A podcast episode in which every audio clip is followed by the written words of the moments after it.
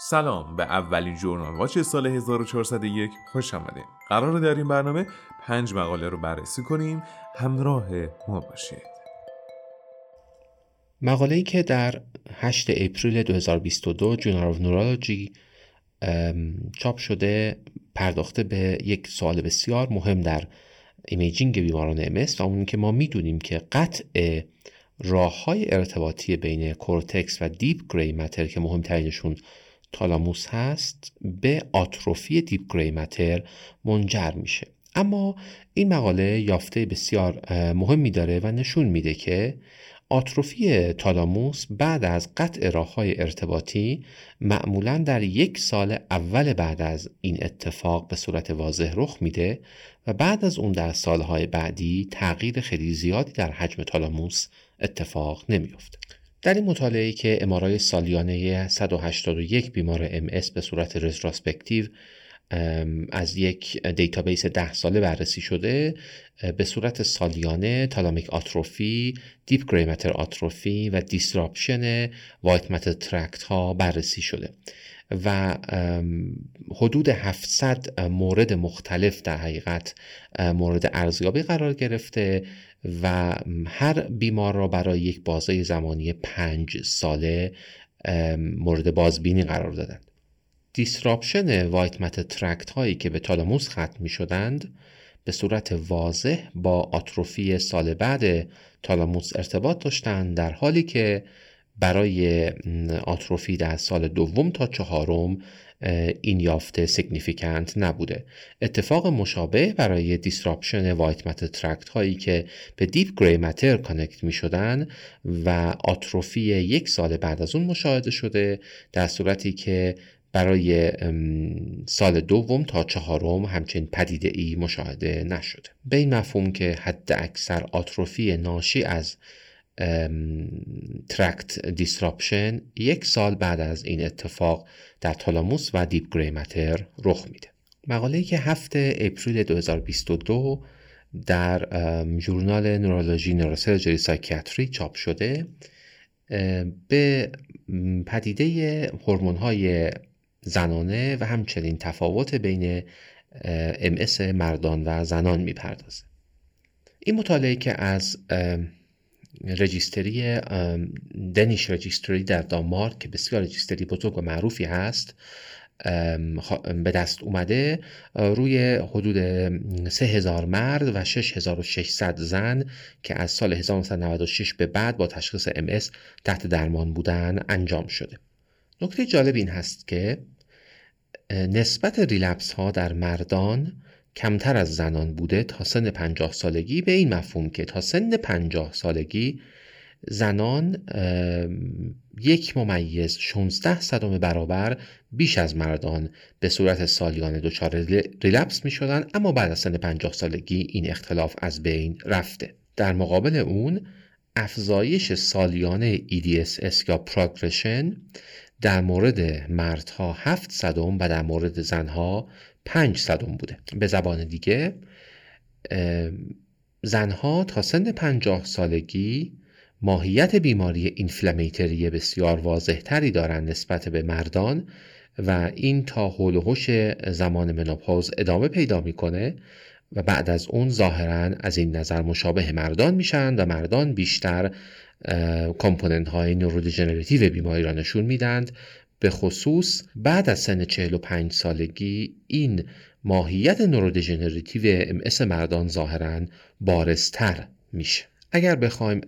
هزارد ریشیو رسیدن به EDSS 4 را در مردان نسبت به زنان بسنجیم این نسبت یک ممیز 34 برابر هست و برای رسیدن به EDSS 6 یک ممیز 43 صدم. و تفاوتی هم در کیفیت تشخیص یا دیاگنوستیک دیلی بین زنان و مردان یا زمان شروع درمان در این دو گروه مشاهده نشده. به همین خاطر احتمالاً سیری که در این مطالعه از زنان و مردان مشاهده می کنیم به ماهیت خود بیماری در این دو جنس ارتباط داره و نه فاکتورهای بیرونی. مطالعه که در مالتیپل اسکلروز ریلیتد دیزوردر MSRD 27 مارچ 2022 چاپ شده و از معدود مطالعات چاپ شده از کوهورت ایرانی حاصل از ثبت بیماران امس در سی سال گذشته است. به ترند درمانهای نسخه شده در ایران برای بیماران MS می‌پردازه. در این مطالعه که دیتا از بیماران مختلفی از سراسر ایران، تهران، قزوین، عراق، ایلام، کرمان، شهر کرد، تبریز، قم و جاهای دیگه ای از ایران گزارش شده مشخص میشه که اول در دو سال گذشته پاندمی کووید به صورت واضح روی تجویز داروهای ریتوکسیماب و فینگولیمود اثر گذاشته و این دو دارو به صورت واضحی کمتر نسخه شده. اما این trend در مورد مردان مبتلا به MS مشاهده نشده که احتمالا طبق نتیجه گیری که محققین کردن به خاطر شدت بیشتر بیماری یا اگرسیو بودن بیماری در مردان بوده و اینکه در این گروه معمولا بنفیت تجویز داروهای با افیکسی بالاتر بیشتر بوده. یا شاید تصمیم بارداری در زنان روی این قضیه اثر داشته. به صورت کلی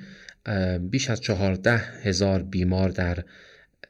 15 استان مختلف و 24 شهر مختلف مورد بررسی قرار گرفتن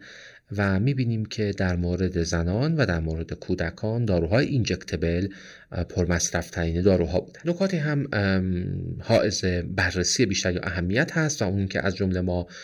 تجویز داروهایی را می‌بینیم که اینها برای PPMS approve نبودن یا اینکه از داروهای با efficacy خیلی بالا مثل ناتالیزوماب برای بیماران CIS استفاده شده گاهاً.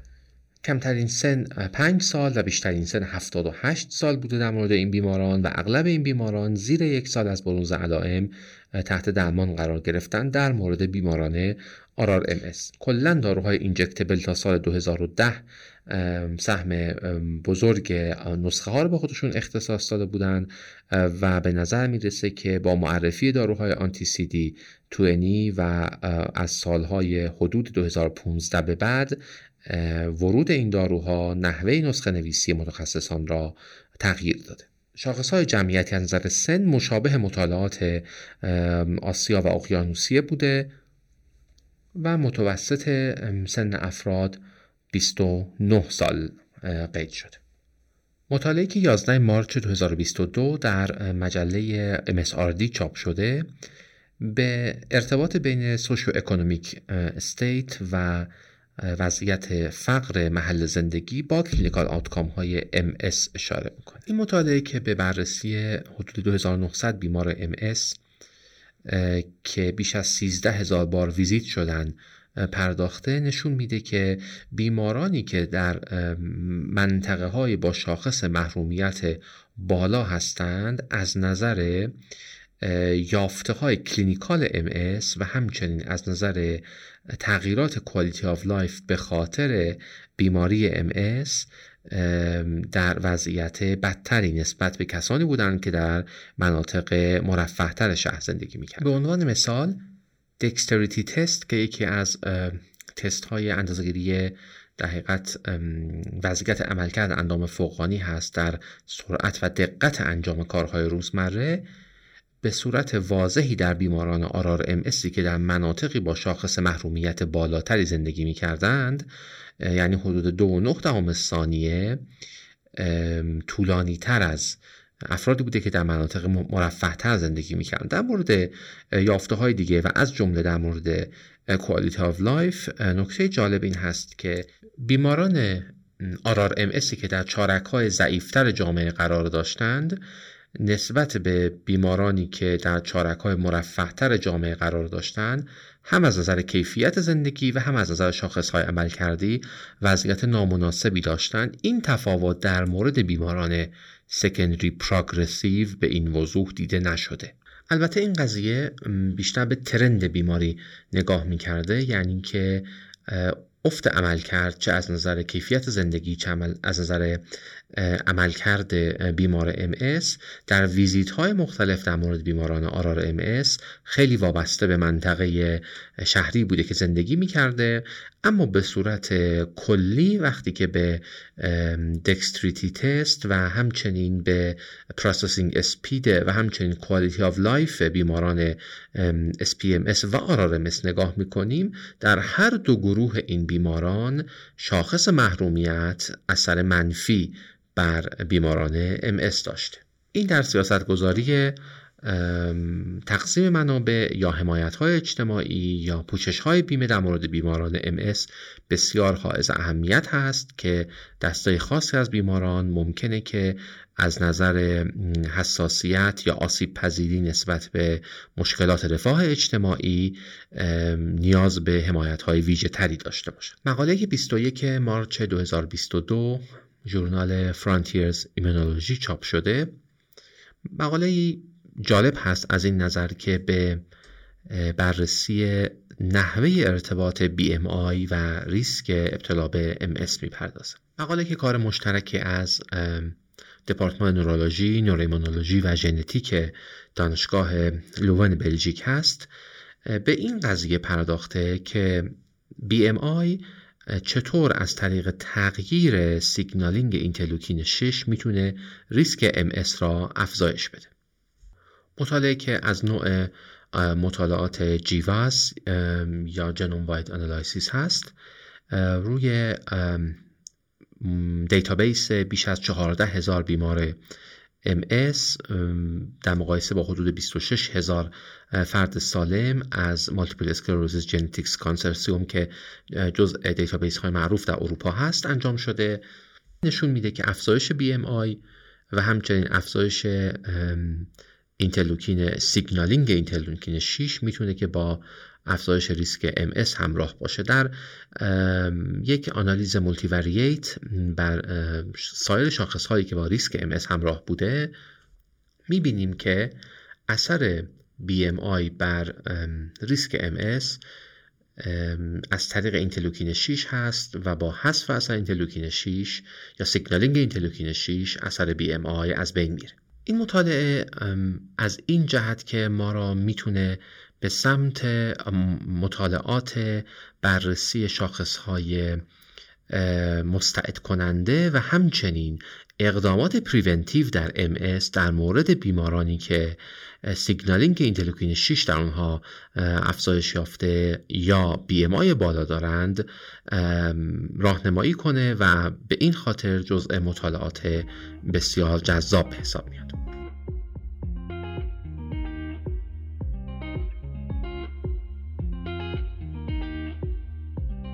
شرکت های دانش بنیان جدا از محصول های بروز و مبتنی بر علم دنیا خیلی خوب اهمیت ایونت علمی رو درک می‌کنند و همراه و حامی این حرکت ها هستند.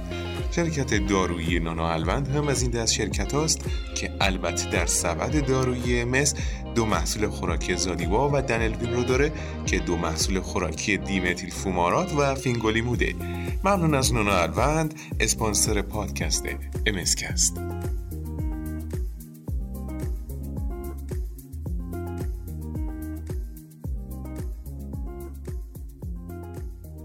مقاله‌ای که در March 2022 در ژورنال Multiple Sclerosis Related Disorder MSRD چاپ شده به پدیده جالب استفاده از کانابیس در بین بیماران MS پرداخته در کانادا انجام شده به بررسی میزان استفاده از medical cannabis یا ترکیبات حاصل از کانابیس که اپرووال استفاده مدیکال گرفتن در بین بیماران ام پرداخته 344 بیمار ام به صورت محرمانه مورد پرسش قرار گرفتن و حدود 65 درصد این بیماران گفتن که به هر علتی مدیکال کانابیس را برای درمان بیماری یا سیمتوم هاشون استفاده کرد. و 52 درصد این بیماران کماکان تحت درمان با یکی از این ترکیبات بودند. به نظر می‌رسه که افراد با سیر بیماری progressive tendency بیشتری برای استفاده از این ترکیبات دارند یا علامت هایی دارند که باعث شده بیشتر از این ترکیبات استفاده کنند. بیماران بیشتر این ترکیبات را برای درمان اختلالات خواب درد و spasticity استفاده کردند و بیشترین آرزه جانبی گزارش شده از طرف بیماران گیجی یا دراوزینس احساس خمودی یا آرامش بیش از حد و همچنین مشکل در تمرکز بوده. حدود 75 درصد بیماران یا دقیقش 76 و یک دهم درصد بیماران مدیکال کانابیس را از منابع مجاز دریافت کرده بودند. اما نکته جالب این هست که حدود 75 درصد بیماران هم اطلاعات اولیه در مورد مدیکال کانابیس را از کسانی غیر از هلت کر پرووایدرها گرفته بودند نهایتا اینکه بیش از دو سوم افرادی که ام دارند تجربه استفاده از مدیکال کانابیس را دارند و اونها معمولا اون را برای درمان سمتوم های متوسط تا شدید از جمله اختلال خواب، درد یا spasticity استفاده کردند و بیشتر عوارض جانبی گزارش شده هم عوارض جانبی خیلی شدیدی نبوده. مقاله که 22 March 2022 در ژورنال MSRD چاپ شده به outcome measure های MRI در clinical trial های سالهای گذشته پرداخته و در قالب یک systematic review و network meta-analysis به میزان اثر بخشی داروهای مختلف بر فعالیت MRI در بیماران MS پرداخت. این مطالعه که یک مطالعه meta-analysis هست به جمع‌بندی یافته های 26 clinical trial randomized مختلف بر بیماران MS پرداخته. نکته مهم این هست که اغلب clinical trial ها داروی مورد نظر را در مقایسه با اینترفرون بتا یا پلاسبو مقایسه می‌کردند و مطالعه هد تو هد دیگه ای برای مقایسه داروها وجود نداشت. به نظر می‌رسه که اوکرلیزوماب مؤثرترین دارو بر گدلینیوم اینهانسمنت بوده. دیمتیل فومارات با دوز 240 میلی گرم هر 12 ساعت روزانه موثرترین دارو در کاهش new T2 lesion ها بوده. دیمتیل فومارات در کاهش Gd enhancing T1 lesion ها در رده بعدی بعد از اوکرلیزوماب قرار می‌گیره و نهایتا میشه اینطور گفت که اوکرلیزوماب دیمتیل فومارات و ناتالیزوماب مناسب ترین داروها از نظر MRI outcome ها در بیماران RRMS بودند. ممنون از اینکه همراه ما در این برنامه بودین و ممنون از اینکه با معرفی ما به همکاران نورولوژیست از ما حمایت می‌کنین. شایان ذکر که لینک مقالات در توضیحات اپیزود موجوده. تابستان 1401 امسکست.